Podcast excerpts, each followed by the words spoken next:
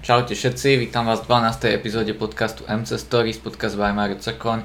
Podcast môžete počúvať na Spotify, YouTube, Google Podcast, Apple Podcast, Podcast Addict, Pocketcast, Breaker a Radio Public.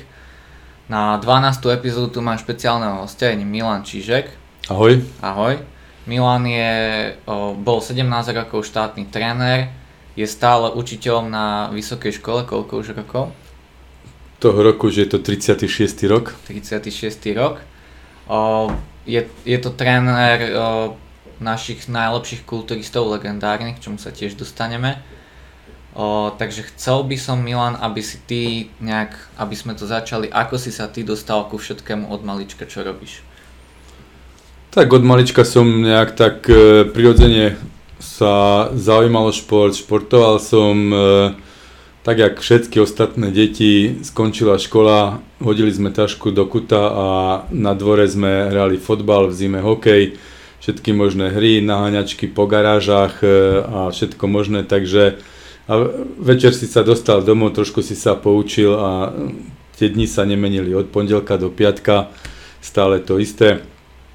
Postupom času ma rodičia um, smerovali k tomu, že nielen vonku sa budeš hrať, ale nielen vonku budeš športovať, ale e, išiel som do športového klubu, začínal som s hokejom, e, neskôr bola to cyklistika už na strednej škole, no a na vysokej škole som začínal s kulturistikou, u ktorej som ostal až doteraz.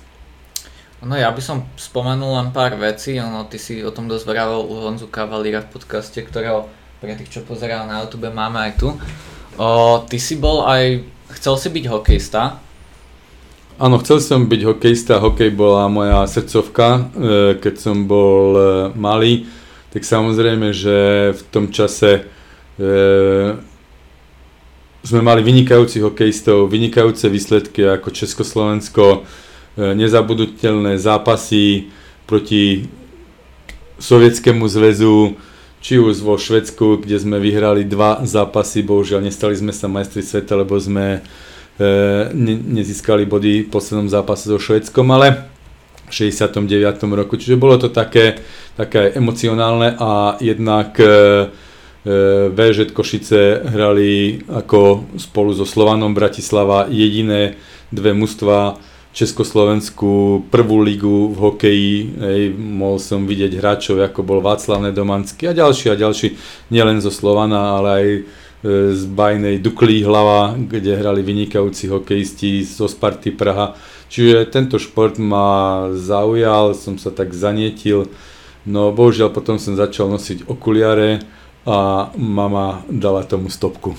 Povedala, že v okuliároch sa hokej hrať nedá, že sa mi nejaký úraz stane a tak ďalej, tak e, som s hokejom prestal.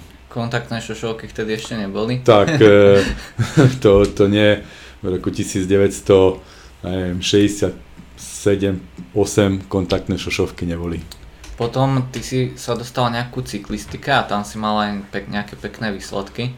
Tak e, cyklistika bol môj druhý, by som povedal, e, šport, ktorému som sa aktívne venoval Um, keďže nebol hokej, tak uh, som hľadal nejakú ďalšiu cestu a v tom čase zase boli veľmi populárne preteky mieru, ktoré išli um, prakticky cez tri štáty, Nemecká demokratická republika, uh, Československo a Polsko. Preteky sa volali okrem názvu Preteky mieru, bolo to Praha, Berlin, Varšava pretože vždycky z jedným z týchto hlavných miest eh, preteky štartovali a eh, v tom ďalšom, alebo v tom poslednom, v tom kolotočí preteky sa končili. Bolo zaujímavé, že každý krát preteky štartovali v inom hlavnom meste a tým pádom aj v inom hlavnom meste končili.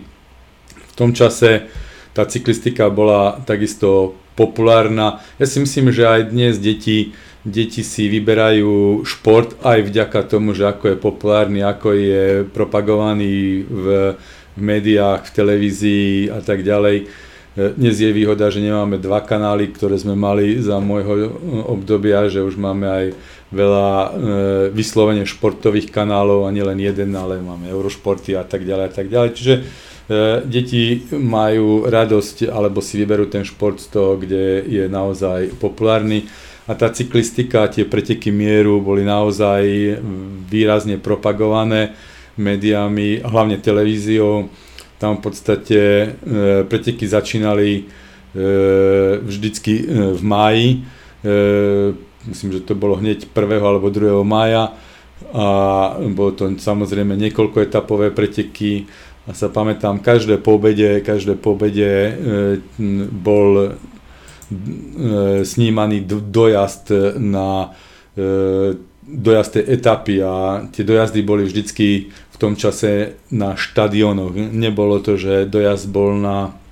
ceste, jak je to um, teraz väčšinou zaužívané, ale dojazd bol na štadióne. Čiže vždycky na fotbalovom štadióne bol atletický okruh, poväčšinou v tom čase to bola škvára, takže takýmto spôsobom, takýmto spôsobom tá cyklistika bola populárna, viem, že ľudia chodili rýchle z práce domov, väčšinou uh, ten dojazd bol okolo tej pol štvrtej, štvrtej a E, mali sme vynikajúce výsledky a práve v tom roku 1972 e, vyhral preteky mieru po dlhšej dobe e, československý cyklista Vlastimil Moravec, predtým v 64. Jan Smolik, takže bol to taký stimul pre tie deti. Každý mal nejaký bicykel, samozrejme nie, nie pretekársky, ale na, tom, na tej ulici za tým blokom a tak ďalej sme sa začali hrať na E, Vlastimila Moravca na e, Svoradu, čo potom Svorada, e, tí, čo sú mladší, pamätajú si, že mal syna, ktorý dokonca štartoval aj na profesionálnej úrovni na pretekoch Tour de France. Čiže e, tie deti napodobňujú alebo sa snažia napodobniť tie svoje idoly, takže bola to tá cyklistika. O, potom vlastne k tomu cvičeniu alebo celko k tej kulturistike ty sa dostal počas štúdia na vysokej škole. Študoval si na FTVŠ? Nie, nie, ja som e, vyštudoval e, Vysokú školu veterinárskú v Košiciach. Bohužiaľ, mm, alebo dneska už môžeme povedať, že vďaka tomu som sa dostal ku kulturistike, že aj na medicíne, aj na veteríne to bolo tak, že individuálny študijný plán, aspoň u nás e, projektor mi povedal, že môže mať až v treťom ročníku. Cyklistika je pomerne náročný šport e, na tréningy. E, chodili sme spolu trénovať, v podstate celý oddiel VŽ Košice, či už do beda, po obede. Aj keď je to individuálny šport, ale vždycky sa chodí spoločne na tréningy. Na tréningy sme chodili si pamätám, pravidelne 15.00 bol zraz na všešportovom areáli e, v Košiciach. Tréneri prišli na motorke alebo e, a na aute, povedali nám, pôjdete taký a taký okruh, pôjdete tam a tam, budete tak a tak trénovať. Občas tréneri na motorke chodili za nami a nás naháňali a hulákali po nás, občas nás len skontrolovali na nejakom bode, na nejakom kopci, jak nám to ide a potom zase, keď sme mali dojazd do Košic. Takže e, aj keď je to individuálny šport, musí sa chodiť kolektívne na tréningy a um, v podstate, keďže som nemal možnosť mať na univerzite v tom čase na vysokej škole individuálny študijný plán, tak som s cyklistikou musel uh, ukončiť svoju kariéru a rozmýšľal som čo ďalej. Zase taká šťastná náhoda v tom čase na univerzite u nás v Košiciach, na našej univerzite, na katedre parazitológie učil, bol odborný asistent doktor Alexander Bačinský, kandidát vied, ktorý bol aj reprezentačný tréner v kulturistike. To znamená, že eh, ako reprezentačný tréner viedol špičkových pretekárov, jak bol eh, ja neviem, Peter Stach, e, Robert Dantlinger a všetci títo e, pre mňa potom akože vzory e, tej kulturistiky, tak som sa dostal k nemu a do jeho oddielu, alebo do vtedy oddielu VSS Košice a tak začínala moja kulturistická puť.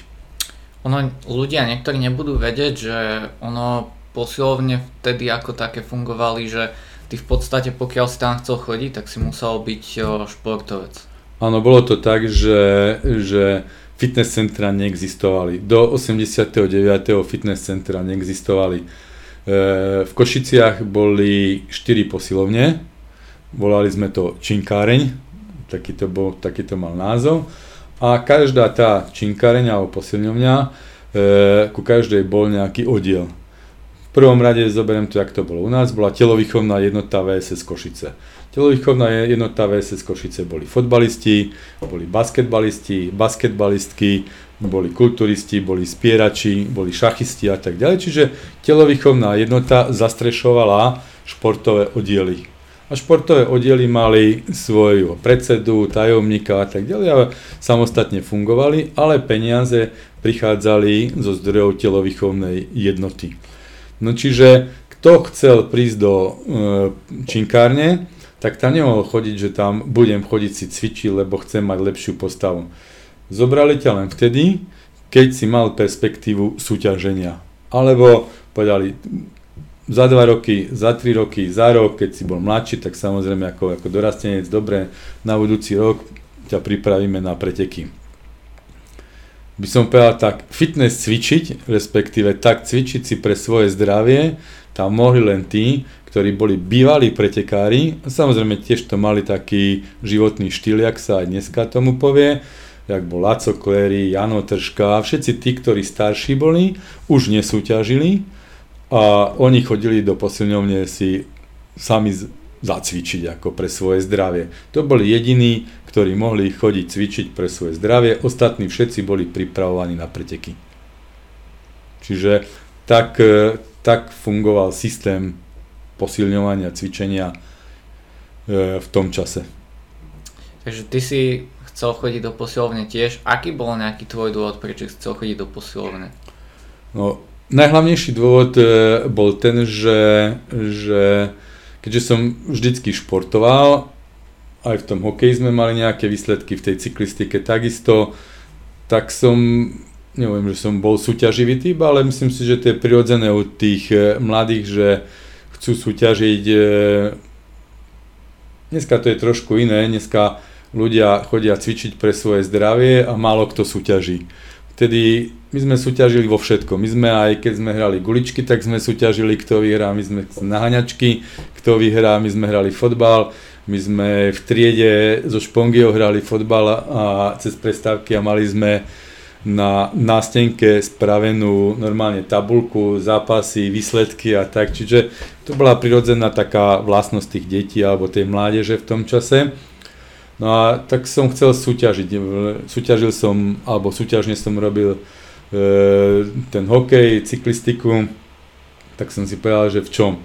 No a takto som si prešiel všetky športy, na niektorý som bol malý, na niektorý som e, šport už bol starý, na niektorý som vedel, že nemám už žiadny talent a tak ďalej, tak nejakým takým spôsobom vyraďovacím mi zostala tá kulturistika a hovorím, to bolo šťastie, že som sa zoznámil s doktorom Bačinským, ktorý fakt bol v tom čase špičkový tréner.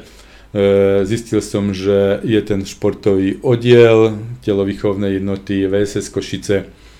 E, aj keď u nás e, v Košiciach bola ešte Slavia VŠT Košice, to bol športový klub, ktorý patril medzi vysokú, pre Vysokú školu technickú. My sme dokonca mali na škole E, športový kulturistický oddiel, Slavia VŠV Košice, Slavia Vysoká škola veterinárska Košice a štvrtý oddiel bol e, Červená hviezda, to bolo, patrilo pod policiu. Čiže tieto štyri oddiely boli v Košiciach. E,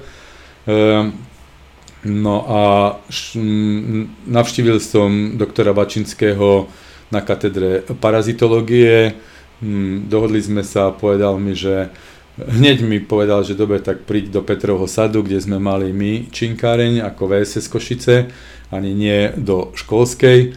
No a prvé bolo vyzlieť sa do trenok, tedy sme všetci nosili červené trenky, tak som sa vyzliekol, pozrel sa na mňa a povedal, do, do dneska pamätám, tie nohy by už mohli ísť aj na súťaž, ale ten vrch je katastrofálny. No a takým spôsobom mi dal prvé tréningové plány, začal som cvičiť, zaradil som sa do kolektívu e, ľudí, aj mladých, aj starších, aj tých, ktorí už skončili. E, bolo to tak, že nie, nie, nebola tá posilovňa, teda, že recepcia a tak. V podstate kľúče vyseli na chodbe, na klinci zavesené kto prišiel, ten otvoril, bol prvý, otvoril, začalo sa cvičiť a mali sme takú malú šatňu, jak možno táto tvoja izba a e, boli len vešiaky, sme sa prezliekli, išli sme do posilovne a sme cvičili.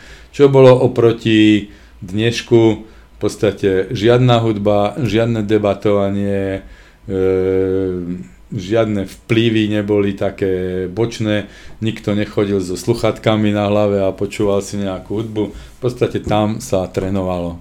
Tam si prišiel a si trénoval. Tak jak vo všetkých e, športových kluboch, ani e, na fotbale nechodia futbalisti, takže má nejaké už nemusí mať veľké sluchátka alebo iPoda, že tam beha a počúva nejakú hudbu. Čiže vtedy sa jednalo o šport, nie o zábavu. Mali ste to aj nejak časovo rozdelené podľa veku, kedy kto chodil cvičiť tam? Nie, nie, nemali sme podľa veku, každý prišiel vtedy, kedy mohol. Tréneri e, tam chodili každý pondelok, každý, teda všetci tréneri prišli každý pondelok, každú stredu.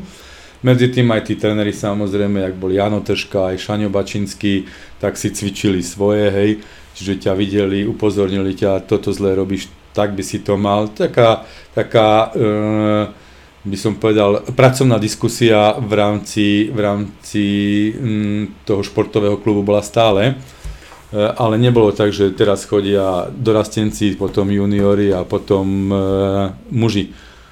Myslím si, že to ani nie je dobré, aby to tak bolo.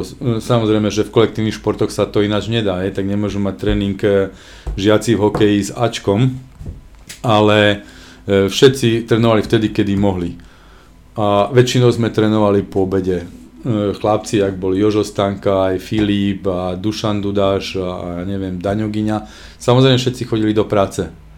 Takže oni trénovali po obede. My, čo sme chodili do školy, tak my sme trénovali tiež po obede, sem tam, keď si mal nejaké okno na vysokej škole, nejaké 2-3 voľné hodiny, alebo niečo ti odpadlo, tak si skočil do posilky, si si odcvičil ten deň aj do obeda jak som hovoril, nebol problém, lebo kľúče vyseli zabité na klinci. Kto prišiel, si otvoril a si zacvičil. E, samozrejme mali sme zošiť, kde zapísal, že kto bol a kto nebol. E, z toho dôvodu, že keď si nechal bordel, tak potom si celý týždeň musel upratovať posilňovňu. Tak by to malo byť aj dneska. Tak, e, bohužiaľ to tak nie je, ale to som chcel povedať, že prečo som to považoval za dobré, pretože tí mladí e, mali možnosť, e, čo ja som tam prišiel ako 18 ročný, ako hovorím prvák na vysokej škole, prišiel tam ako 18 ročný a teraz som videl e, tých pretekárov, ktorí štartovali na majstrovstvách Československa, ktorí získali aj medaile na majstrovstvách Československa a Slovenska a tak ďalej. Čiže boli... No, ešte ja k tomuto poviem, pripomeniem, ty si to tiež vral Honzu v podcaste, tí čo počúvali budú vedieť, tam bola taká postupnosť, ale nebolo to ako teraz, že môžeš ísť len tak sa zaregistruješ a ideš na majstrovstva Slovenska, ale prvé boli majstrovstva kraja. Boli majstrovstva kraja, potom, e, potom e, musel si byť do, do tretieho miesta, e, čiže boli tri kraje plus Bratislava, čiže, ale Bratislava ešte sa nepočítala ako samostatná jednotka ako kraj, bola hlavné mesto samozrejme, ale bol východoslovenský, stredoslovenský, západoslovenský kraj traja postupili do, na majstrovstva Slovenska, čiže bolo 9 ľudí, plus e, postupili reprezentanti zo širšieho kádra. To znamená, že mm, nie priamo tí majstri Európy a tak ďalej, ale aj tí mohli štartovať na majstrovstvách Slovenska. A potom z majstrovstiev Slovenska postupovalo 5 ľudí na majstrovstva Československa. Z Českej republiky postupovalo 5 ľudí na majstrovstva Československa a plus e, postupovali pretekári, ktorí boli reprezentanti, medailisti z Európy, jak Libor Minažík a, a Tono Holíč a tak ďalej, mali právo štartu na majstrovstvách Československa priamo, nemuseli štartovať na majstrovstvách kraja. Samozrejme, že to má logiku, lebo v niektorých kategóriách, ktorí boli aj výškové kategórie, tak by sa tam stretli na majstrovstvách kraja dvaja, traja reprezentanti a už toho kraja sa ďalších 5 rokov nikto nedostane ani na majstrovstva Slovenska, to by bolo demotivujúce. Takže bolo to takto e, správne, čo bolo dobre. Ale chcem sa ešte vrátiť k tomu, že to, že sme cvičili so starými, som potom ako ja, keď som založil svoj kulturistický oddiel, vždycky aplikoval aj v našom kulturistickom oddieli. Keď bol, vždycky sme vyberali nových cez konkurs. Konkurs je jedna z najlepších, aj keď dneska sa to už nedá, ale v tom čase bola jedna najlepši, najlepšia metodika, ako vybrať niekoho a tých chlapcov hneď e, zakomponovať do priestoru, kde cvičia aj starí, alebo tí najlepší.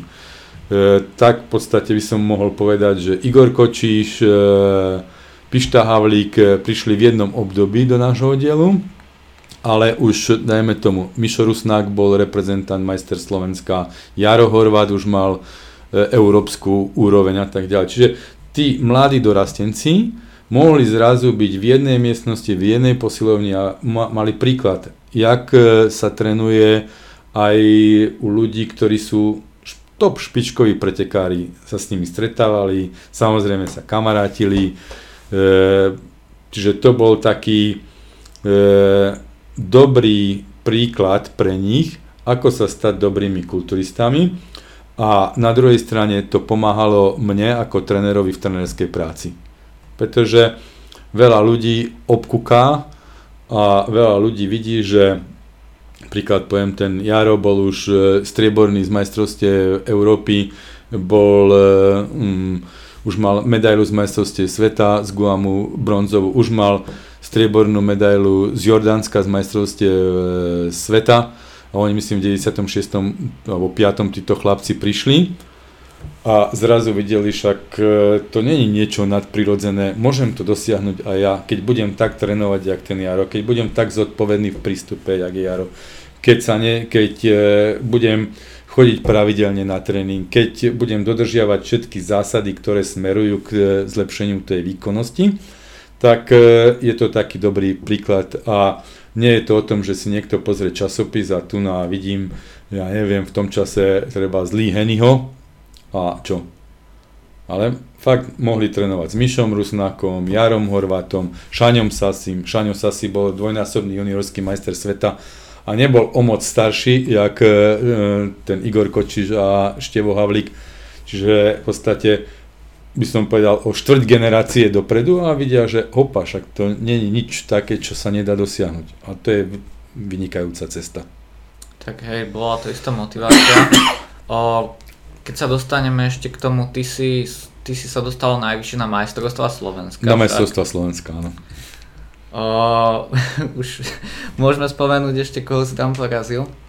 Nie, tak na majstrovstva Slovenska ani to, čo by si ty chcel, to nie, ale majstrovstva, tam som sa stretol na majstrovstva kraja e, s Igorom Kopčekom, ale zase treba e, objektívne povedať, Igor bol junior, ja už som bol muž ale na majstrovstva Slovenska, teda z toho kraja, kde v tom čase štartovalo v každej kategórii po 20 chlapcov, tak sa mi trikrát za sebou podarilo dostať do trojky a štartovať na majstrovstvách Slovenska. Ty si prišiel na tých majstrovstvách Slovenska na to, že v tej kulturistike genetika znamená, akože je tam tá genetika dôležitá a mal si také, mal si dobré vedomosti a prišiel si na to, že v podstate ty budeš asi lepší tréner ako kulturista. Kedy prišiel taký ten bod a aké to bolo pre teba, keď si zistil, že nemáš taký genetický potenciál, aby ste bol nejaký o, kulturista na vyššom leveli?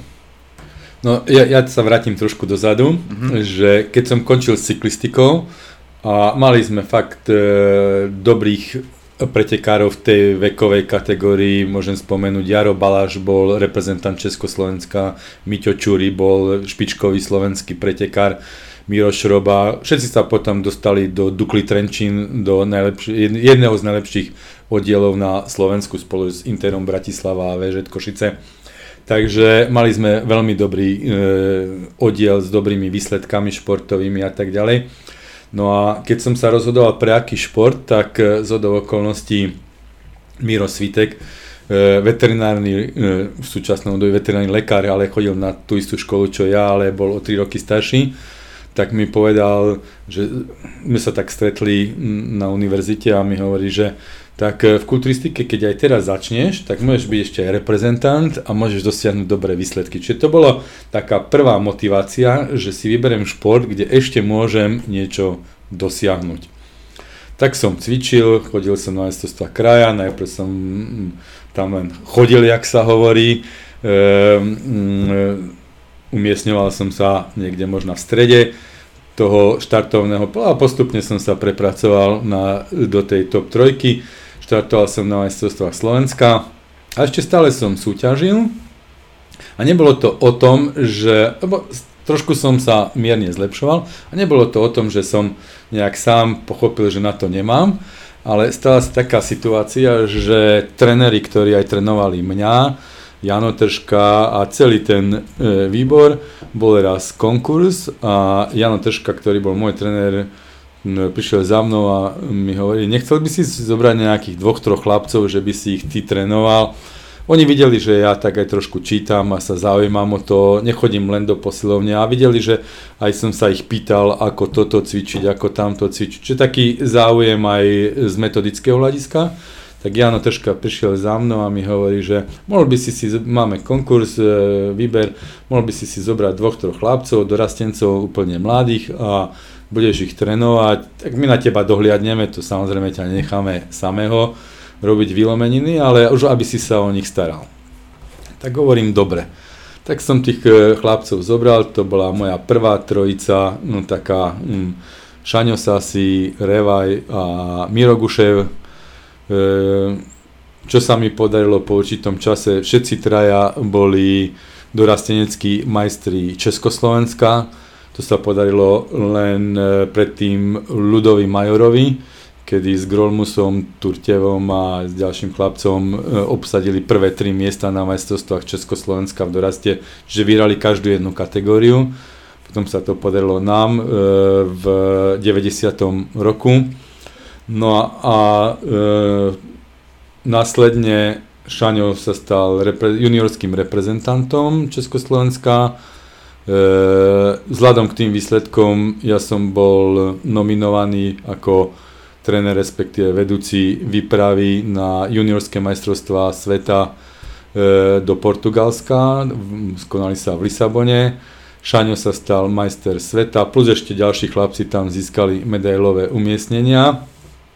No a e, až potom mi to došlo, no na čo sa ja mám trápiť a mať horšie výsledky, ako moji pretekári.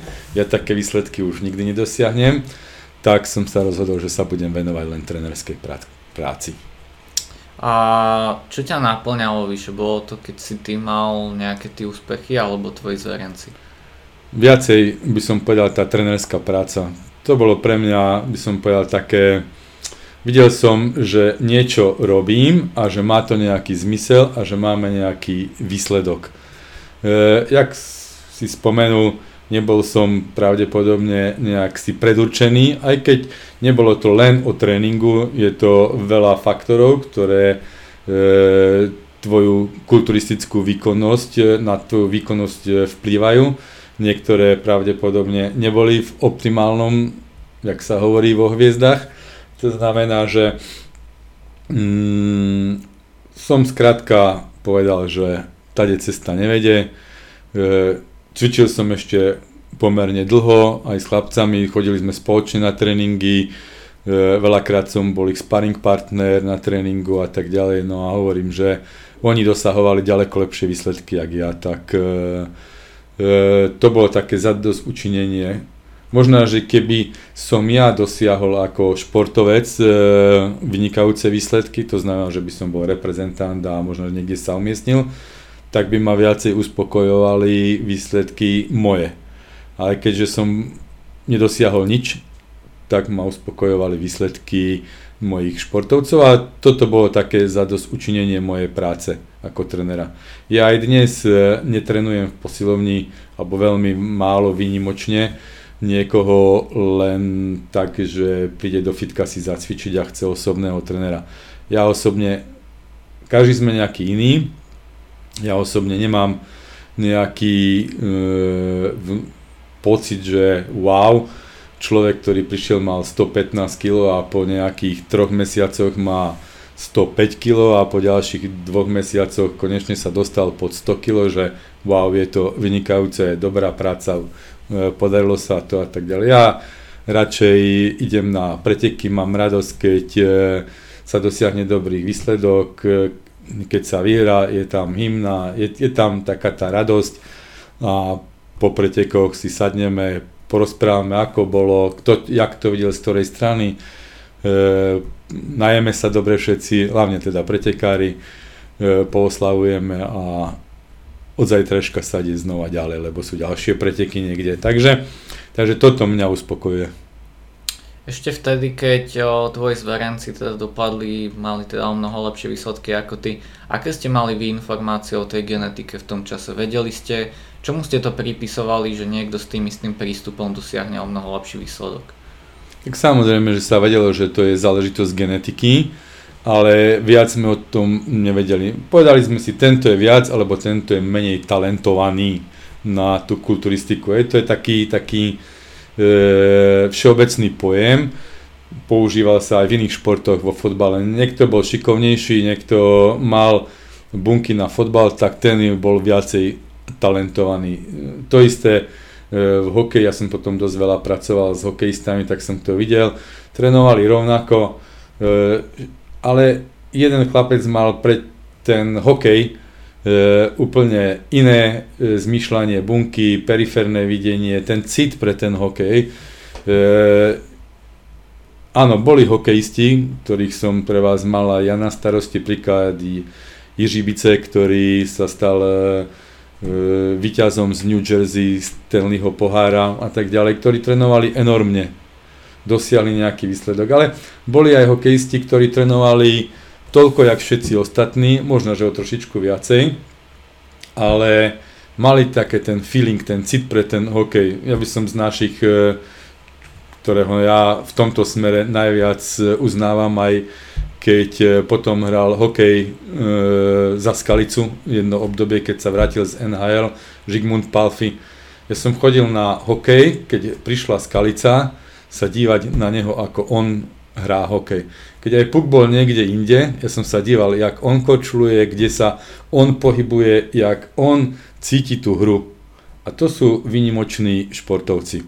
A takisto aj v tej kulturistike sú niektorí vynimoční, ktorí to majú dané, že áno, svalová hmota bude e, im rásť viacej. To isté meso zjedia, také isté množstvo odtrénujú hodín a tak ďalej. Samozrejme, ešte je tam ďalšia záležitosť, je tá mentálna pripravenosť byť výťazom, to, to je veľmi dôležité, a schopnosť prekonávať bolesť. Myslím si, že toto je veľké percento úspechu, kedy bežný pretekár alebo bežný človek e, cvičí, to ja neviem, to je jedno bicepsový zib, začne ho e, v ruke páliť ten sval a položím činku a som skončil. A ďalšia séria si zase oddychne minútku, minútku a pol, zase si zacvičí. Pri druhom opakovaní, keď už cíti, že sval je napumpovaný, že ho boli, tak zase činku položí. To môže byť len e, fan cvičenec, cvičím si pre svoje zdravie, ale nikdy nebude vrcholový športovec v rámci kulturistiky. U nás je dôležité, aby ten človek bol schopný v hlave vyblokovať bolesť. Samozrejme, že sa to nedá, lebo tú bolesť cítiš tak isto aj ty a ja, ale mentálne sa pripraviť, že vyblokujem tú bolesť hlavy a spravím ďalšie 2-3 opakovanie naviac toho cviku. To znamená, že jednoduchým spôsobom urobil viacej práce, ako urobil ten. A tie práve tie posledné opakovania spôsobujú tú hypertrofiu toho svalstva, to, že si lepší, že si kvalitnejší, že ten sval je hustejší a všetko to, čo smeruje k zlepšeniu tvojho výkonu následne na pódium.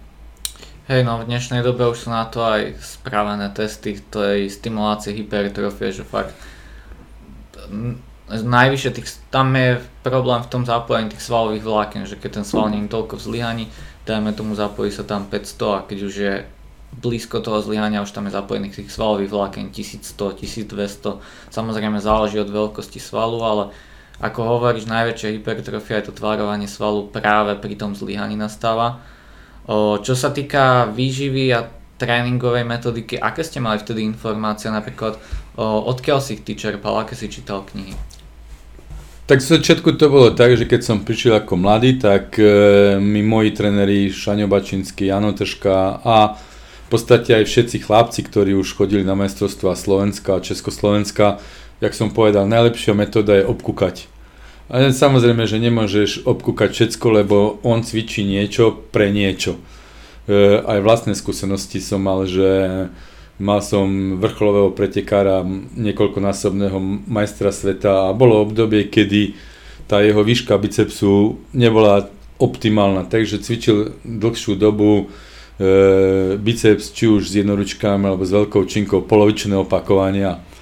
A bol dorastenec, ktorému som dal tréningový plán, pozrel sa na to, dobre, cvičil to chvíľu, ale bol s Igorom e, Kočišom na tréningu a tak Igor cvičí polovičné opakovanie, tak začnem aj ja, ale však on je majster sveta. Čiže áno, nie je všetko, je dobré, keď e, odpozoruješ od tých hviezd alebo tých najlepších pretekárov v tom oddieli, ale musíš vedieť, že nemôžeš to obkopírovať, hej, ale skôr by som povedal, že tí mladí majú ten prístup k tomu tréningu vyslovene vnímať, prístup e, k nasadení v každej jednej sérii, prístup k nasadení v každom jednom opakovaní toho cvičenia, toto je dôležité e, pre tých mladých. Trenéri ich majú naučiť, ako majú cvičiť a e, naučili ma to moji trenéri. E, samozrejme v tom čase tej literatúry nebolo veľa, E, ten kontakt e, s tými západnými krajinami bol skoro žiadny. Výhodu sme mali tu, že aj keď maličku, e, bol časopis Trener, kde posledné 3-4 strany sa ten časopis venoval práve metodike, kulturistiky, jak sa cvičí a tak ďalej, tak ďalej. Veľakrát Jano Tržka robil slow športe, a Slowsport bola fabrika, respektíve podnik, závod, e, firma, ktorá vyrábala v Československu posilňovacie zariadenia. Jano Troška bol jeden z tých, ktorý tie posilňovacie zariadenie navrhoval, e, oni to tam spravili a mali sme výhodu v tom, že vždycky prvý prototyp e, alebo m, prvých pár kusov donesol k nám do posilňovne do tej našej činkárne. Čiže tí starší chlapci začali na tom cvičiť, potom spravili to, že ja neviem, na skotovej lavičke trošku spravili to, že v začiatku bola pevná, potom Jano troška vymyslel to, že bude sa dať nastavovať uhol tá doska a tieto výmožnosti a prakticky sa cvičilo a sa povedal, no pri takomto e, cvičení najlepšie cítim triceps tam, biceps tam, litka tam, túto časť stehna a tak ďalej, čiže takým odpozorovaním, ale bolo aj dobré, že v tom časopise Trener boli tie metodiky, už tam e, tí dobrí pretekári dávali svoje ako tréningové plány. Aj. E, postupom som videl, že existuje split, že sa trénuje A plus B, postupne som sa naučil, že A plus B plus C je tréning, jeden deň voľná a tak ďalej. Čiže toto boli také prvé momenty, kedy som ja sa naučil trénovať, keď ja som vnikol do tej metodiky tréningu. Samozrejme, chlapci už sa bavili aj o tej strave, už každý vedel, v tom čase, keď ja som prišiel, to už bolo v podstate kulturistika na Slovensku na začiatku tých 60 rokoch E, kedy mm, skupina okolo, okolo Ďura Višného a Ivana Urička, e, Plintoviča Borisa začala tu nacvičiť a oni takisto museli len na sebe e, postupne zisťovať, ktoré cviky sú dobré. Z toho metodického hľadiska bola výhoda, že, že vo vedení aj toho zväzu boli doktori alebo medicínsky vzdelaní ľudia, jak Šaňo Bačinský, ktorí vedeli niečo o tej strave a tak ďalej, vedeli, že sval bude raz len z bielkovín, že nemôže raz tuku a tak ďalej. Čiže už prispôsobovali tú mm, strávu a tak ďalej. Následne potom, ja si to tak myslím, chodili už na majstrovstvá Európy, na majstrovstvá sveta so svojimi pretekármi. V tom čase hovorím Plintovič, e, e, z Košic to bol Laco Klery, e, Bob Divilek, ktorí sa zúčastňovali. A vždycky sa dostaneš do kontaktu s nejakými ľuďmi, či už oni príklad zo západného Nemecka, z Francúzska, z Ameriky, vždycky na tých banketoch je nejaký kontakt, e, diskutuješ, získaš nejaké informácie, e, sem tam ti niekto nejaký časopis, buď tajne, alebo aj nejakým spôsobom poslal, prešlo ti to cez hranice, cez tlo a všetky tie možné prekážky, ktoré v tom čase boli, zase si si niečo prečítal. Bolo to ťažké, nebol internet, dneska je to prakticky neobmedzená možnosť ľudí, ktorí chcú študovať, e, my sme to nemali, ale e, aj na základe, aj mm, keď sme to my nemali, tak môžeme povedať, že československá kulturistika bola jedna e, z najlepších krajín e, v tomto športe na svete. Tak Američania e, mali nejakú úroveň, Nemci, ale aj my v podstate bolo mm, niekoľko majstrov Európy, aby som nik- na nikoho nezabudol, ale tak len rýchle, hej, keď začnem od západu republiky až po ten východ, na západe Loizo Pek, Robo Dantlinger, Peter Stach v Prahe, e, s Tlapakom, e, Jablonický, Minažík, e, v Ostrave Mirek Jastřebský, na Slovensku Peter Uriček, Tono Holíčej, čiže, čiže tá kulturistika naozaj mala cvenk aj vďaka trénerov, samo, trénerom, samozrejme aj vďaka tým športovcom, ktorí sa tomu venovali. A hovorím, aj keď, e, aj keď tie poznatky neboli také, tak naši športovci, by som povedal, tým úsilím v tom tréningovom procese dokázali zmazať tento handicap a absolútne sa vyrovnali v špičke na svete. Tak o, potom ty si začal trénovať v podstate našich úplne doteraz najlepších kulturistov, ktorí tu majú historicky najlepšie výsledky. Ako si sa k ním dostal? Oslovili oni teba? Či by si im pomohol s prípravou? Tak e, keď to začnem od začiatku, ten e, Šaňo Sasi, budeme sa baviť len o tých, čo majú medzinárodné výsledky. Ten Šaňo Sasi v podstate prišiel na konkurs, toho som si vybral. Ten bol dvojnásobný juniorský majster sveta. Jaro Horvát už cvičil, už bol dokonca aj na majstrovstvách kraja e, trénoval ho Laco Klery, e, Jaro chodil na športové gymnázium, kde Laco Klery robil masera, Jaro tam bol ako športovec, ako zápasník. E, zase bohužiaľ, alebo vďaka zraneniu kolena, ktoré e, mal e, na zápase, e, musel začať posilovať to koleno a tak ďalej, dostal sa do kontaktu s Lacom Klérim e, a už postupne pomaličky zapasenie išlo do úzadia, dopredu sa dostala tá kulturistika, potom prišiel k nám do nášho oddielu, v tom čase sa to volalo Probody Košice.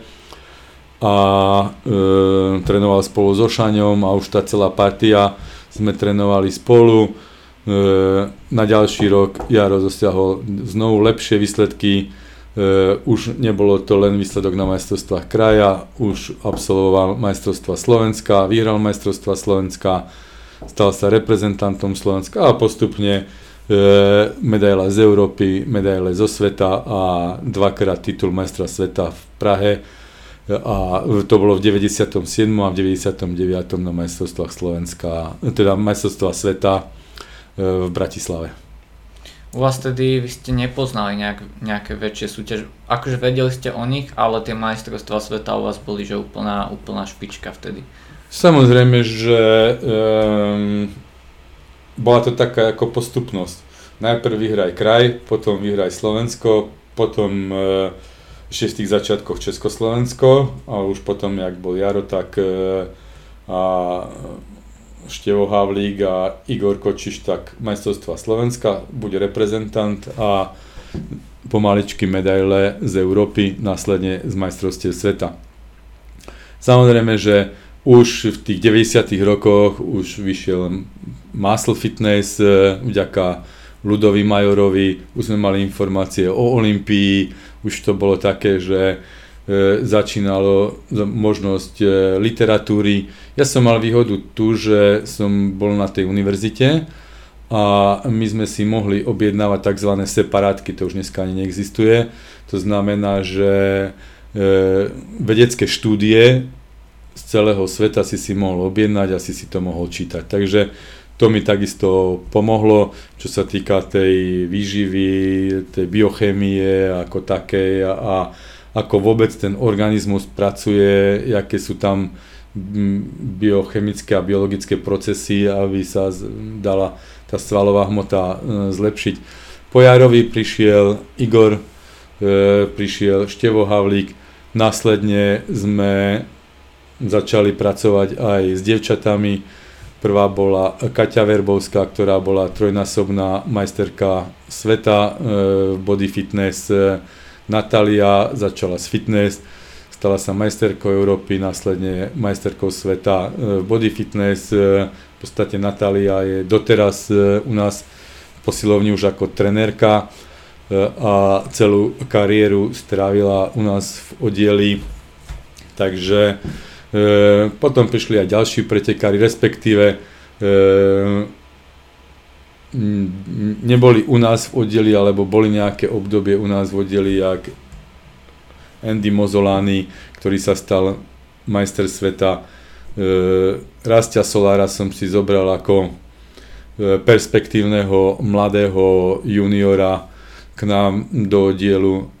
Ale to bolo len vďaka tomu, že Pišta Petrík, e, funkcionár e, športového klubu v Nitre, e, medzinárodný rozhodca na jednej takej súťaži prišiel za mnou, mám talentovaného chlapca, ja sa o ňo až tak nemôžem starať, v tom oddeli sa tam, nie je tam nikto, není tam vzor, nie je tam na koho by sa obrátil, poprosil ma, či by som ho zobral. A mm, po nejakom krátkom uvažovaní som e, Rastia zobral k nám do oddielu, ktorý skončil aj kariéru u nás v oddieli ako športovú kariéru, pokiaľ neprestúpil ku profesionálom. Čiže postupom tí chlapci sa tak nejakým spôsobom a dievčatá nabalovali. Potom bola výhoda v tom, že e, Natália ostala e, u nás v oddieli, začala aj e, trénovať dievčatá, tak e, prišli k nám mm, Luba Berešová, ktorá bola majsterka sveta v bikini fitness, Saskia Cakoci, Saskiu z začiatku trénovala, Veronika Gulášová, ktorá bola pretekárka u nás v oddeli. Čiže takýmto spôsobom e, by som povedal, že tí, čo končili, ostávali v oddieli ako trenery a začínali zase tak, jak ja niekedy s tými, e, by som povedal, e, budúcimi športovcami z ulice pripravovali dotiahli to do nejakej športovej výkonnosti. No a ten oddiel tak nejak si e, samovolne pokračoval v tých dobrých výsledkoch, e, ktoré sme dosahovali. Adela Ondrejovičová bola v našom oddieli, Timea Trajtela, čiže tých dievčat sa tam potom vystriedalo viacej. Môžeme povedať, že spočiatku to bolo viacej chlapcov a keď prišla éra tej ženskej ani nie kulturistiky, ale fitness, bikini fitness, eh, body fitness a tak ďalej, tak eh, také gro, eh, gro bolo v tých devčenských kategóriách. Z tých chlapcov ešte by som možno spomenul Peter Bela, ktorý je teraz úspešný trenér v svojom oddeli, prišiel na vysokú školu do Košíc, našiel si nás ako oddiel, spýtal sa, či by mohol za nás súťažiť, či by mohol u nás trénovať. Samozrejme, že sme ho zobrali a dosiahol takisto vynikajúce výsledky. Bol juniorský majster sveta, tak e, nejak takto hovorím. Každé obdobie malo nejakú tú svoju hviezdu, nejaký tých svojich pretekárov, ktorí dosahovali špičkové výsledky a tí boli zase, jak som povedal, vzorom pre tých, ktorí akurát ten čas prišli. Potom v 2016 Andy Mozolany sa rozhodol, že začne prípravu do profesionálov. Tým, že on v podstate vyhral majstrovstva sveta, tak on mal to právo zist- požiadať o IFBB Pro kartu a ty si v podstate jeho pripravoval do profíku, ak sa nemýlim. No nedá sa to tak povedať, že ja som ho pripravoval, Andy bol skúsený pretekár a dá sa povedať, že už aj skúsený tréner, už mal 10 rokov založený svoj oddiel, takisto mal ľudí, s ktorými dosahoval vynikajúce výsledky, aj. okrem jeho vlastnej budúcej manželky Anky, tam mal aj ďalších a ďalších pretekárov, ktorí Anka bola strieborná medalistka z majstrovstie sveta, čiže on už mal skúsenosti dá sa povedať, že tam už som nebol ako jeho tréner, ako tréner v tom absolútnom ponímaní tréner. Už sme jednak e, súťažil aj za nás, za náš oddiel, ako pretekár nášho oddielu ukončil amatérskú časť svojej kariéry.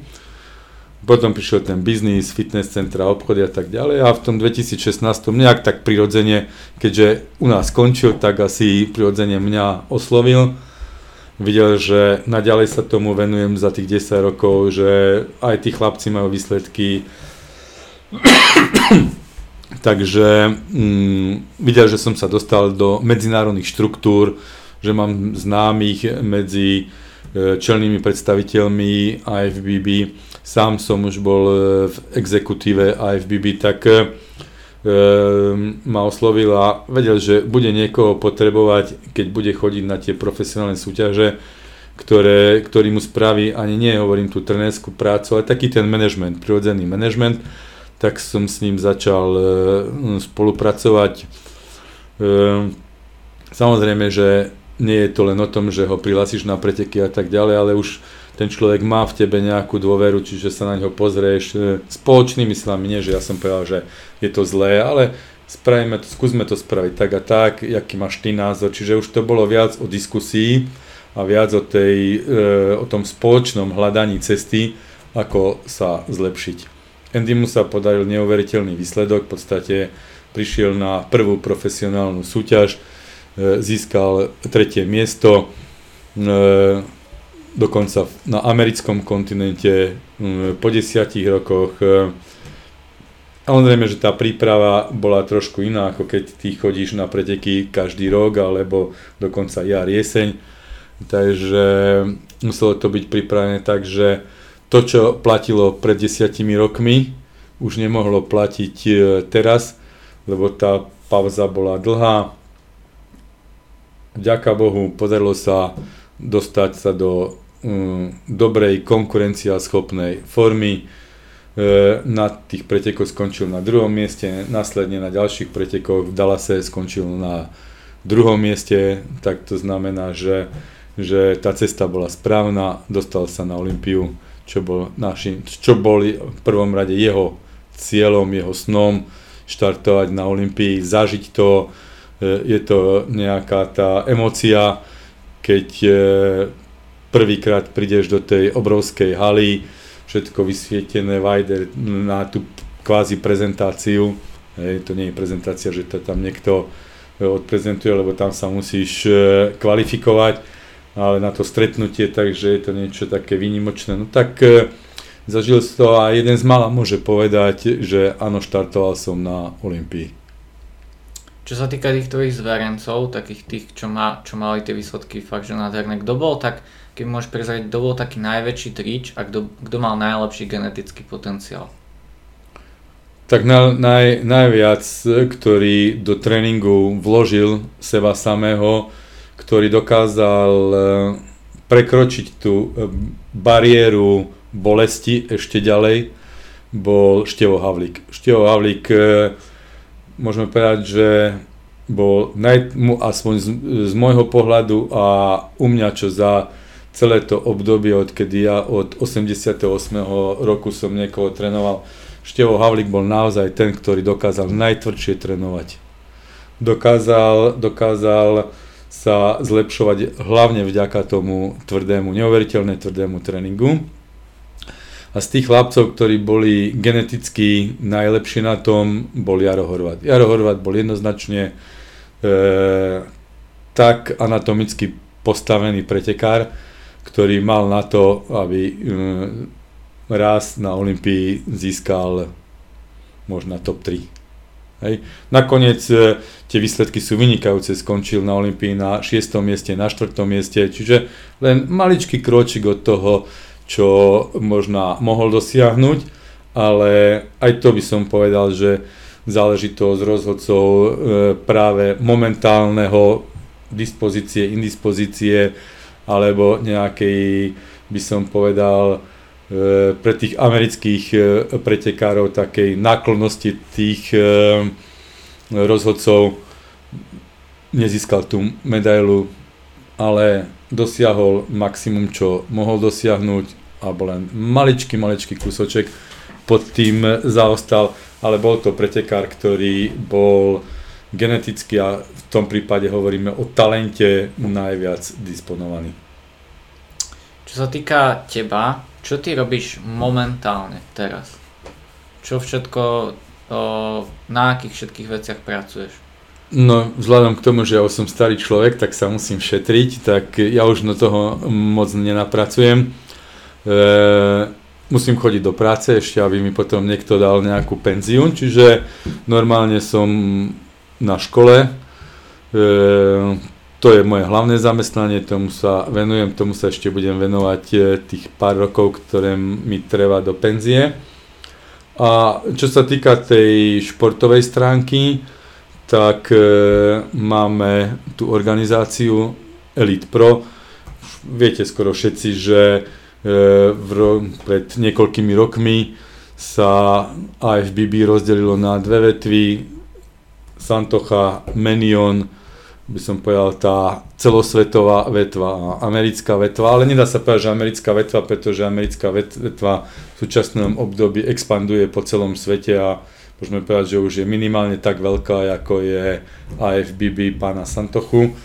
Takže sa to rozdelilo a e, tá skupina okolo pána Santochu e, e, sa rozhodla, že budú mať takisto profesionálnu divíziu, jak má MPC a oni majú Pro League, tak pán Santocha vymyslel Elite Pro v rámci AFBB, tak som sa pustil do práce s pretekármi, ktorí mali možnosť požiadať o Elite Pro kartu a s týmito spolupracujem. Vytvorili sme taký tím, kde Šáňo Hlobík je hlavný trenér, ja som tak skôr taký manažer, e, zohnať letenky, zabezpečiť ubytovanie, prevoz, dovoz, odvoz, e, prihlásiť na preteky. Z tých počiatkov, dneska sa už tí pretekári cez informačný systém prihlásujú sami, čiže o, to, o toľko je menej, zorganizovať nejaké stretnutie, pohovoriť si, aké budú plány do budúcna, kto na ktoré preteky pôjde, či na to má, nemá, či ešte potrenuje, alebo jak to spravíme. Čiže taký skôr management tej organizácie a po tej trenerskej stránke je to Šaňo, ktorý sa stará. Sú tam e, vynikajúci pretekári. Po prvom roku sme mali nedá sa povedať, že požiadavku, ale záujem aj z Českej republiky, aby pretekári, ktorí u nich mali tú Elite Pro kartu, mohli e, byť v našom týme. Samozrejme, že štartujú za Českú republiku, ale sú v našom týme, takže e, chodia s nami na tie zrazy, e, ke, vybavujú sa im letenky, e, sú s nami spolu na hoteli. E, Šaňo sa stará o e, ich prípravu e, v zákulisí, rozcvička, farba, aj keď ťa niekto tam natre eventuálne, že sa um, zrealizuje, že um, firma, teraz Protan alebo Jantana tam natierajú, tak e, natrú ťa, ťa nechajú tak, čiže začne ti stekať farba a tak ďalej. Aj keď my to robíme tak, že e, až na malé výnimky, kedy treba Adela išla sama na preteky, tak e, máme veľmi dobrú spoluprácu so slovenskou Protanou, kde mm, Valdo Pečenia nám zabezpečuje farbu a túto čas v prípade, že ideme viacerí na preteky alebo že ide tam Šaňo so mnou, tak Šaňo to má na starosti. A e, som, e, môžem sa spolahnuť na 100%, že áno, ten pretekár na to pódium vyjde e, s takou farbou, aby to nebol handicap pre jeho výsledok. Jak som povedal, firma ťa nastrieka, ale zrazu na pódium ide 80 pretekárov, niekedy viacej a šiestim tečie farba a už sa ide na pódium, troch upravia a tí traja už. Čiže to sú veci, ktoré sme vyblokovali, aby farba bola 100%, aby sme nemali handicap, že niekto kvôli farbe mal zlý výsledok. A potom ďalšia záležitosť je, keďže ja väčšinou sedím v hľadisku, e, tak viem povedať, svetlo bolo také, onaké, rýchle ho dotri a tak ďalej, ale už keď ťa natrú ľudia z Jantany alebo z Protany, prídeš dole už asi ťažko, tam 4 alebo 5 môžete povedať, že OK, to svetlo je tam enormne silné a, a treba mi ešte jeden natier, hej.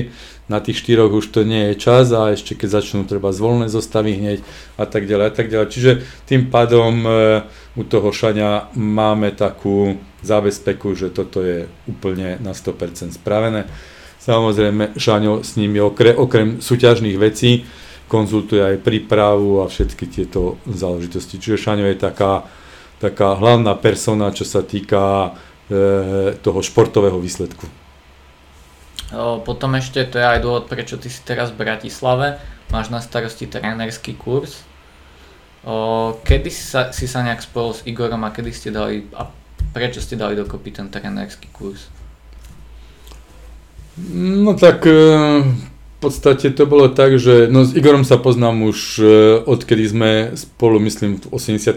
alebo 7. už to neviem, ktorý to bol rok, stali spolu na pódium, aj keď sme sa nepoznali, ale e, tak registrovať sme sa začali vtedy, keď Igor vo Vranove e, začal trénovať dorastencov a ja som mal tých svojich dorastencov, jak som spomenul, Sasi, Guše, Vreva, aj potom tá Bernatová, Leder a Bednarik a všetci títo chlapci, tak eh, na majstrovstvách kraja sme sa v prvom rade stretávali, lebo on mal svojich pretekárov, takisto dobrý Buzáž a tí chlapci, ktorí boli konkurenti mojich chlapcov, môjho oddielu.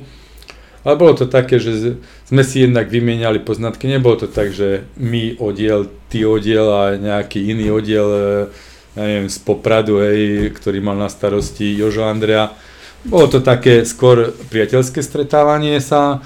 E, samozrejme, rivalita na pódium je, to není o tom, že sme kamaráti a teraz sa budeme rehotať na tom pódium, ale nebolo to také, by som povedal, bratovražedné. Tak vtedy som spoznal Igora, e, tak bližšie, e, to boli začiatky tých 90 rokov, No a v podstate tak dlhodobo sme sa stretávali na tých súťažiach, potom Igor začal spolupracovať e, s IFBB, stal sa oficiálny press partner, myslím, že už to je 10. alebo 11. alebo neviem ktorý rok, takže e, nejakým takýmto spôsobom e, sme sa stále stretávali. No a v tom roku 2017 ma napadla taká myšlienka, že môžeme spraviť taký biznis model, že e, otvoríme si trenerský kurz, nejaké edukačné. V tom čase Igor už e, mal tú svoju, by som povedal, bikini fitness camp, čiže už mal nejaké skúsenosti s tým. Ja som si okolo seba vytvoril tým ľudí, ktorý sa postupne vyvíjal tých lektorov, ktorí, ktorí mali jednotlivé tie časti výuky alebo edukácie e, na starosti, až dospelo k tomu poslednému e, štádiu. Igora som e, viacej menej využil, samozrejme je to najväčšie médium, ktoré sa zaoberá kulturistikou dlhodobo, nejakých poznatkov a tak ďalej, alebo možno, aby som povedal, ani nie tak najväčšie, ale najsledovanejšie, ten Islabs a čo ja som niekedy nemal ani potuchy, že existuje Facebook a neviem čo všetko možné, takže Igor nám robí tú propagáciu, tú PR, aby e, ľudia vedeli, že takéto, takéto seminár, kde môžu získať nejaké vedomosti, od tých e, ľudí, ktorí už niečo ako trenéri a respektíve športovci dosiahli, e, či už vo forme besedy alebo nejakej tej kvázi výuky. Nie je to o tom, že my na nich tlačíme, my im podáme informáciu a každý si zoberie z toho čo uzná za vhodné do svojho života.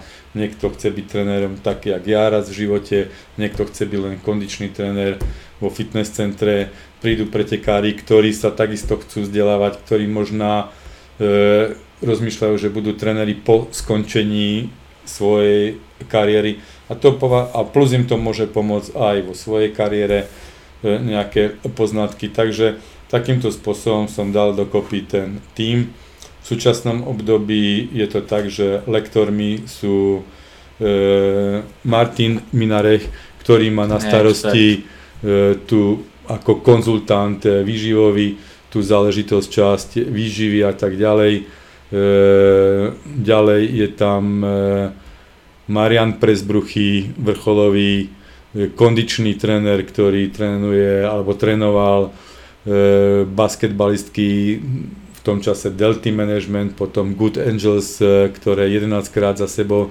získali titul majstra Slovenska žien v basketbale. E, takisto aj chlapcov ako basketbalistov pripravoval v tých obdobiach medzisezónnymi, ale aj, aj e, počas sezóny po kondičnej stránke v súčasnom období má angažma v Brne u extraligového volejbalového týmu Brna, takže trénoval alebo pripravoval e, pretekárov a športovcov v krasokorčulovaní, v tenise a tak ďalej. Ale čo si u neho najviac ako ja cením, lebo kondičných trénerov je veľa, hej, ale dokáže e, optimalizovať e, prípravu po zraneniach.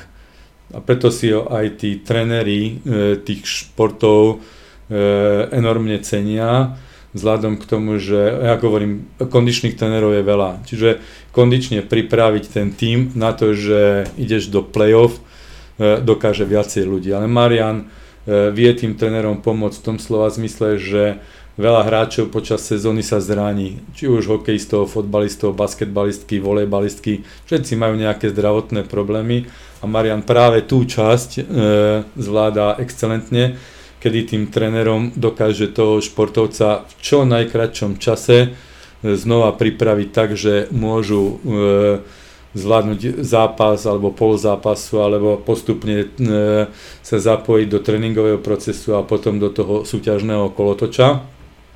A dneska povedzme si pravdu, keď trénerovi vypadnú dvaja, traja kľúčoví hráči v basketbale, keď to hrajú piati, to znamená, že viac než polovička družstva, keď treba ti vypadnú, ti vypadnú, no máš náhradníkov síce, ale už niektorí nie sú adekvátni výkonnosti tej prvej peťky, v hokeji takisto, tak ti chýbajú kľúčoví hráči, prehráš 3-4 zápasy a, a e, výkonný výbor toho oddielu, alebo správna rada, alebo prezident toho oddielu prvé, čo príde, tak poďakuje trénerovi za, za dobrú prácu a hľadajú si nového trénera. Málo kedy sa to zohľadňuje, áno, boli zranení hráči a tak ďalej, nemáš výsledky, na to nezaujíma, odchádza. Že? Čiže preto ten Marian je cenený, že dokáže tých e, športovcov e, čo v najkračšom čase dostať na tú palubovku. Takže on je v našom týme a v tej praktickej časti myslím si, že um, ani lepších sme si nemohli vybrať. Momentálne je to dvojica Marian Čambal, Rastio Solar, ktorá má na starosti tú praktickú časť v posilňovni. Hej, čiže um, niekedy sme mali jedného človeka, zistil som, že dvaja sú dobré, e, jeden vysvetľuje, druhý ukazuje, tretí sa pozera na to, e, kto, lebo ja sa tam občas pomotám, e, jak sa to cvičí, či je správne a tak ďalej. Zase je tam viacej ľudí, tí cvičia, niekto sa ťa pýta, nemusí zabíjať len ten čas, že sa díva na toho, jak cvičí, dobre, pozrie sa na dvoch, ako toho cvičili a má voľný čas, čiže zobere si toho druhého trenera a zase nejaká diskusia aj o inom niečom, ako len o tom jednom cviku, treba e, o výžive a tak ďalej, o nejakom inom trénovaní že sme dali dokopy ten tým a myslím si, že teraz to je už absolútne v poriadku. Je, je to super, no ten kurz fakt má obrovskú kvalitu a takisto aj vidno to na tom počte ľudí, aj na tom, ako si to chvália, fakt vraveli, že kvalitou to je excelentné.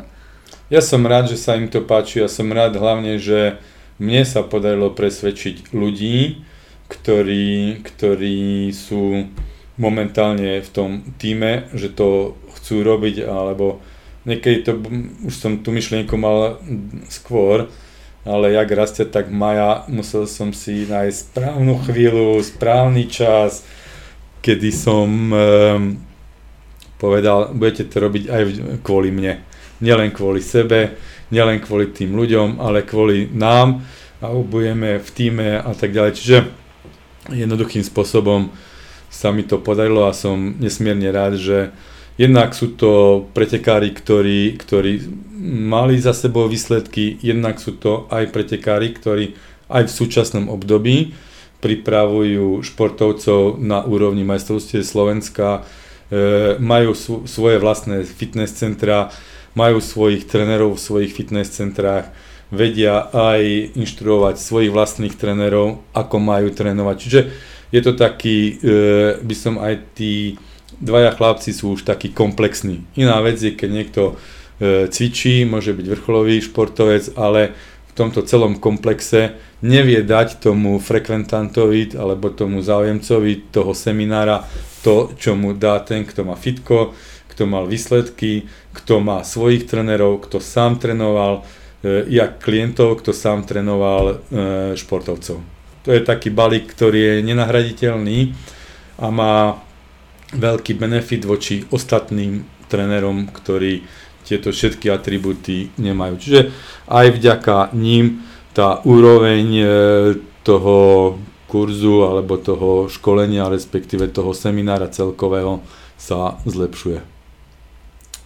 Milan, ty máš za, za tie roky pôsobenia v tej kulturistike úžasné jednak zážitky alebo také srandovné príhody zo súťaží, keby si mohol spomenúť nejaké srandovné a nejaké také najlepšie pre teba pocitovo zážitky zo súťaží.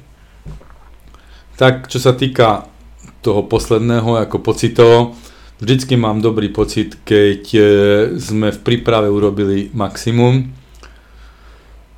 a takých Vynimočný pocit, keď to došlo k tej medaile, keď to došlo k tomu titulu majstra sveta, keď, e, keď jednoduchým spôsobom tá práca, ktorú ten športovec e, do toho vložil, bola zúročená aj tým výsledkom.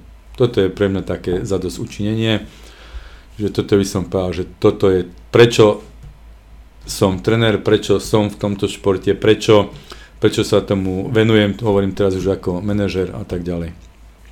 Ešte som snáď e, zabudol povedať, že v rámci toho, v rámci toho nášho kurzu, toho školenia, e, vždycky sme spravili to, že sme pozvali aj vrcholového športovca, či už z minulého obdobia, alebo tohoto obdobia. Tentokrát to bol Štefan Oros, ktorý je e, majster sveta v kulturistike, a zase to obohatil, pretože aj Štefan 18 rokov bol personálny tréner. Čiže so svojimi skúsenostiami zase prispel nejakou kvapkou do toho mora, že rozšíril obzory tým ľuďom, ktorí tam boli. E, bol tam e, ako host Mišo Kryžánek so Šaňom Hlobikom, ktorý zase z toho mm, súťažného hľadiska e, približili, ako sa pripravať na súťaž, jak tá súťaž vyzerá, aké pocity má ten pretekár, keď ide na to pódium, aké pocity má ten pretekár, ktorý urobí e, tú porovnávačku už tretíkrát za sebou a všetko, čo okolo toho ide. A to bolo veľké ocenenie hlavne u tých mladých, ktorí ešte majú e, súťažné ambície, Čiže stále tam je niekto, kto, kto to obohatí, čo považujem tiež za taký veľký prínos. Určite, určite je to pre tých ľudí zaujímavé.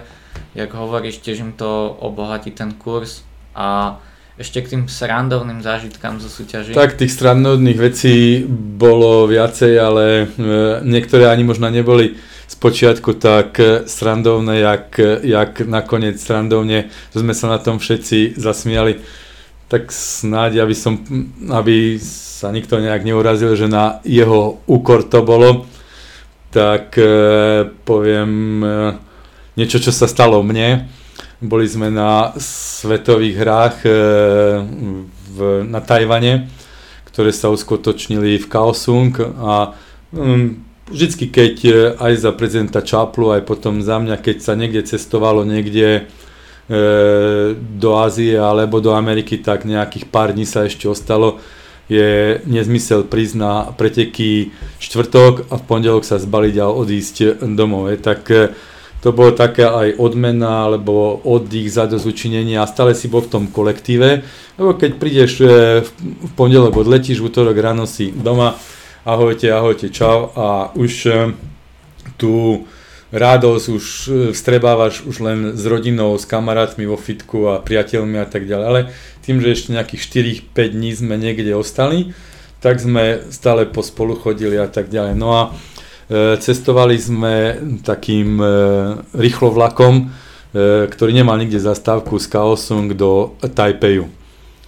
No a tak ja som bol ako vedúci výpravy, tak som mal všetko na starosti, peniaze, všetko a som bol za všetko zodpovedný. No tak prišli sme do vlaku, dal som si svoj taký batoh, na, taký plecniak hore do odkladacieho priestoru. E, tieto veľké kufre, sme si nechali na začiatku toho vagóna, tak jak teraz je u nás v ICčku. No, zastal vlak, vystúpili sme, zobrali sme si každý svoj kufor. Tá, tá stanica, kde zastal ten vlak, bola obrovská, to niekoľko poschodí, tu chodil ten rýchlo vlak, niekde chodilo metro a stále to bolo vyššie alebo nižšie. No a nakoniec sme našli metro a Eh, ja som mal akurát napísané na papieri, že Hilton hotel, ubytovanie zarezervované, všetko.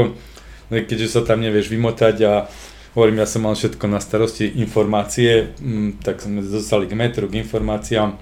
Tomu človekovi som povedal, že jak sa dostaneme do hotela Hilton, pozrel na mňa, že do ktorého, no jakého, čo do ktorého, hotel Hilton, nie?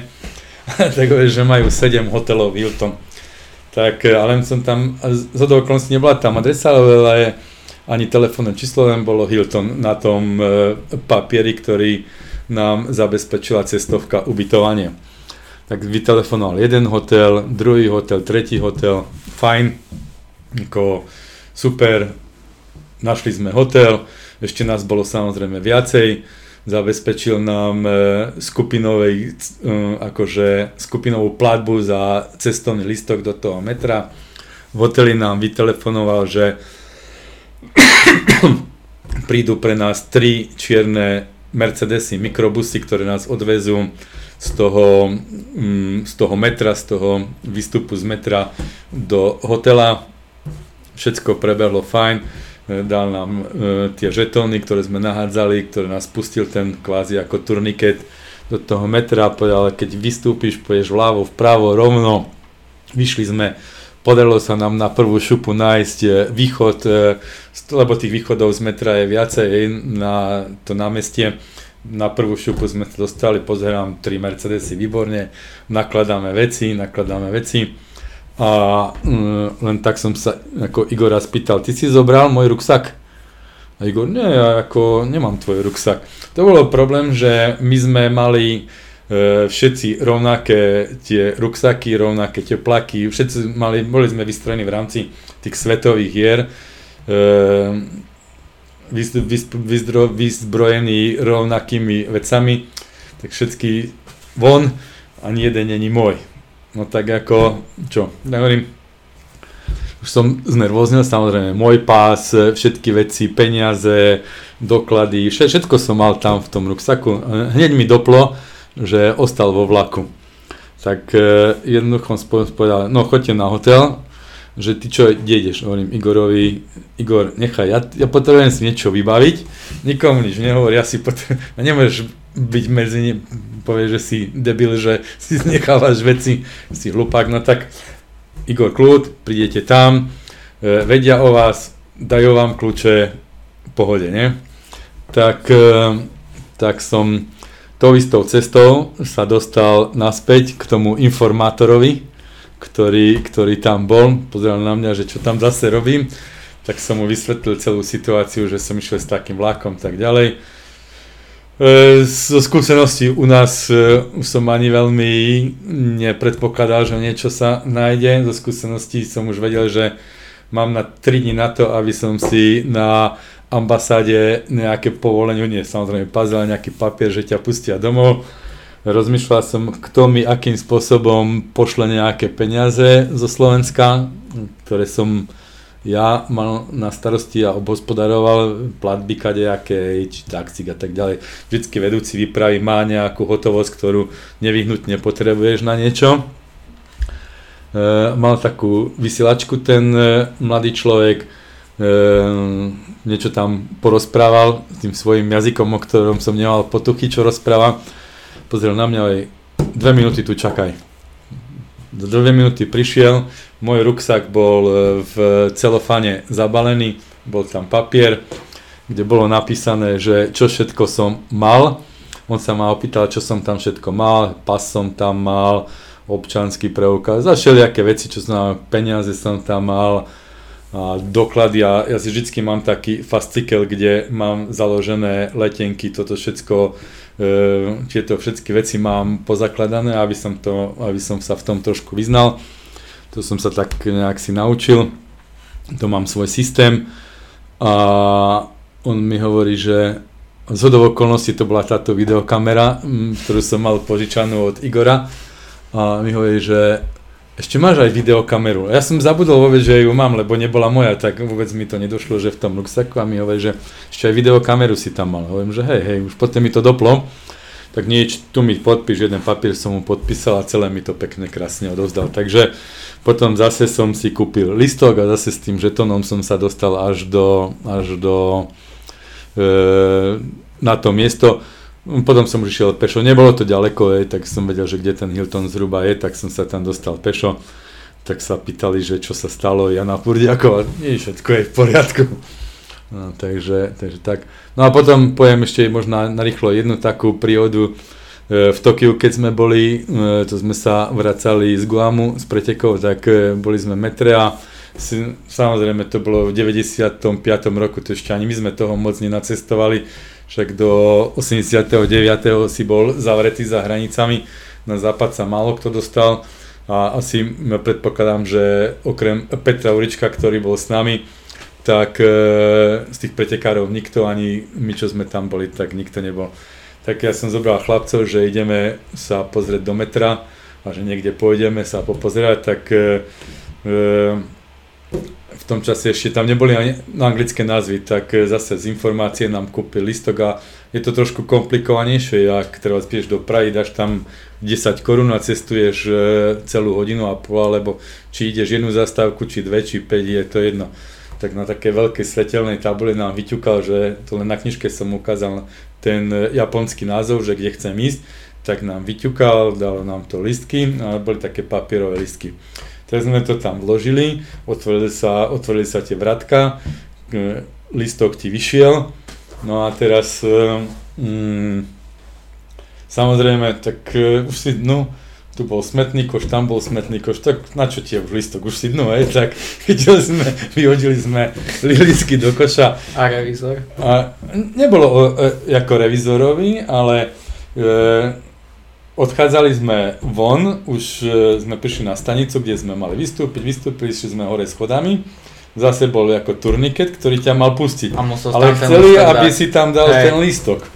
No ale my sme už niektorí listky nemali, nie? Však e, Mongoli sa dostali do sveta, neskúsení a tak ďalej, tak e, čo, tak teraz som tam zase, e, tam bola taká budka, tam ten uniformovaný, čo to tam dohliadal, tak e, nevedel ani anglicky, ani nič, no tak som sa mu snažil vysvetliť, že, že jak to je, no a ako ja tam už tak dlhšiu dobu, pokiaľ ja som mu vysvetloval, čakal, Uh, Ivan Kujan tam bol, Jaro Horvát, no ako Bucheň Titra boli na mestostvách sveta. Ivan sa nastral, chytil a to preskočil. Tí Japonci boli celí v panike, no ale všetko dobre dopadlo. Len to som chcel povedať, že aj my sme boli neskúsení, aj my sme robili vylomeniny, aj my sme potrebovali e, nejaké obdobie sa dostať do situácie, že nás niečo neprekvapí, lebo v podstate žili sme v takej dobe všetci v tom čase. Super, tak to by sme mali, ty budeš mať už za chvíľu obednú prestávku, takže to musíme ukončiť. Ďakujem všetkým, čo to dopočúvali do, dopočúvali do konca. Môžete to zdieľať zo Spotify priamo do Instagramu, prípadne nejaký screenshot. O, ty si na Instagrame milan.cizek54, tuším. Tak ty to vieš lepšie než ja. E, túto záležitosť realizuje za mňa niekto iný, čo sa týka Instagramu. E, ja som ledva bol schopný sa dopracovať k, k tomu Facebooku, tak už som povedal, že už ďalšie sa ja, ja neučím. Ako to, um, prídeš do určitého veku a stávaš sa lenivým. A to už som ja. Takže môžete označiť milan.cizek54, môj Instagram teda poznáte, Mária Podsečník.com a dajte vedieť, ako sa vám podcast páčil a teda napíšte nejaký komentár a zdieľajte, ak sa vám páčilo. Čaute. Ahojte.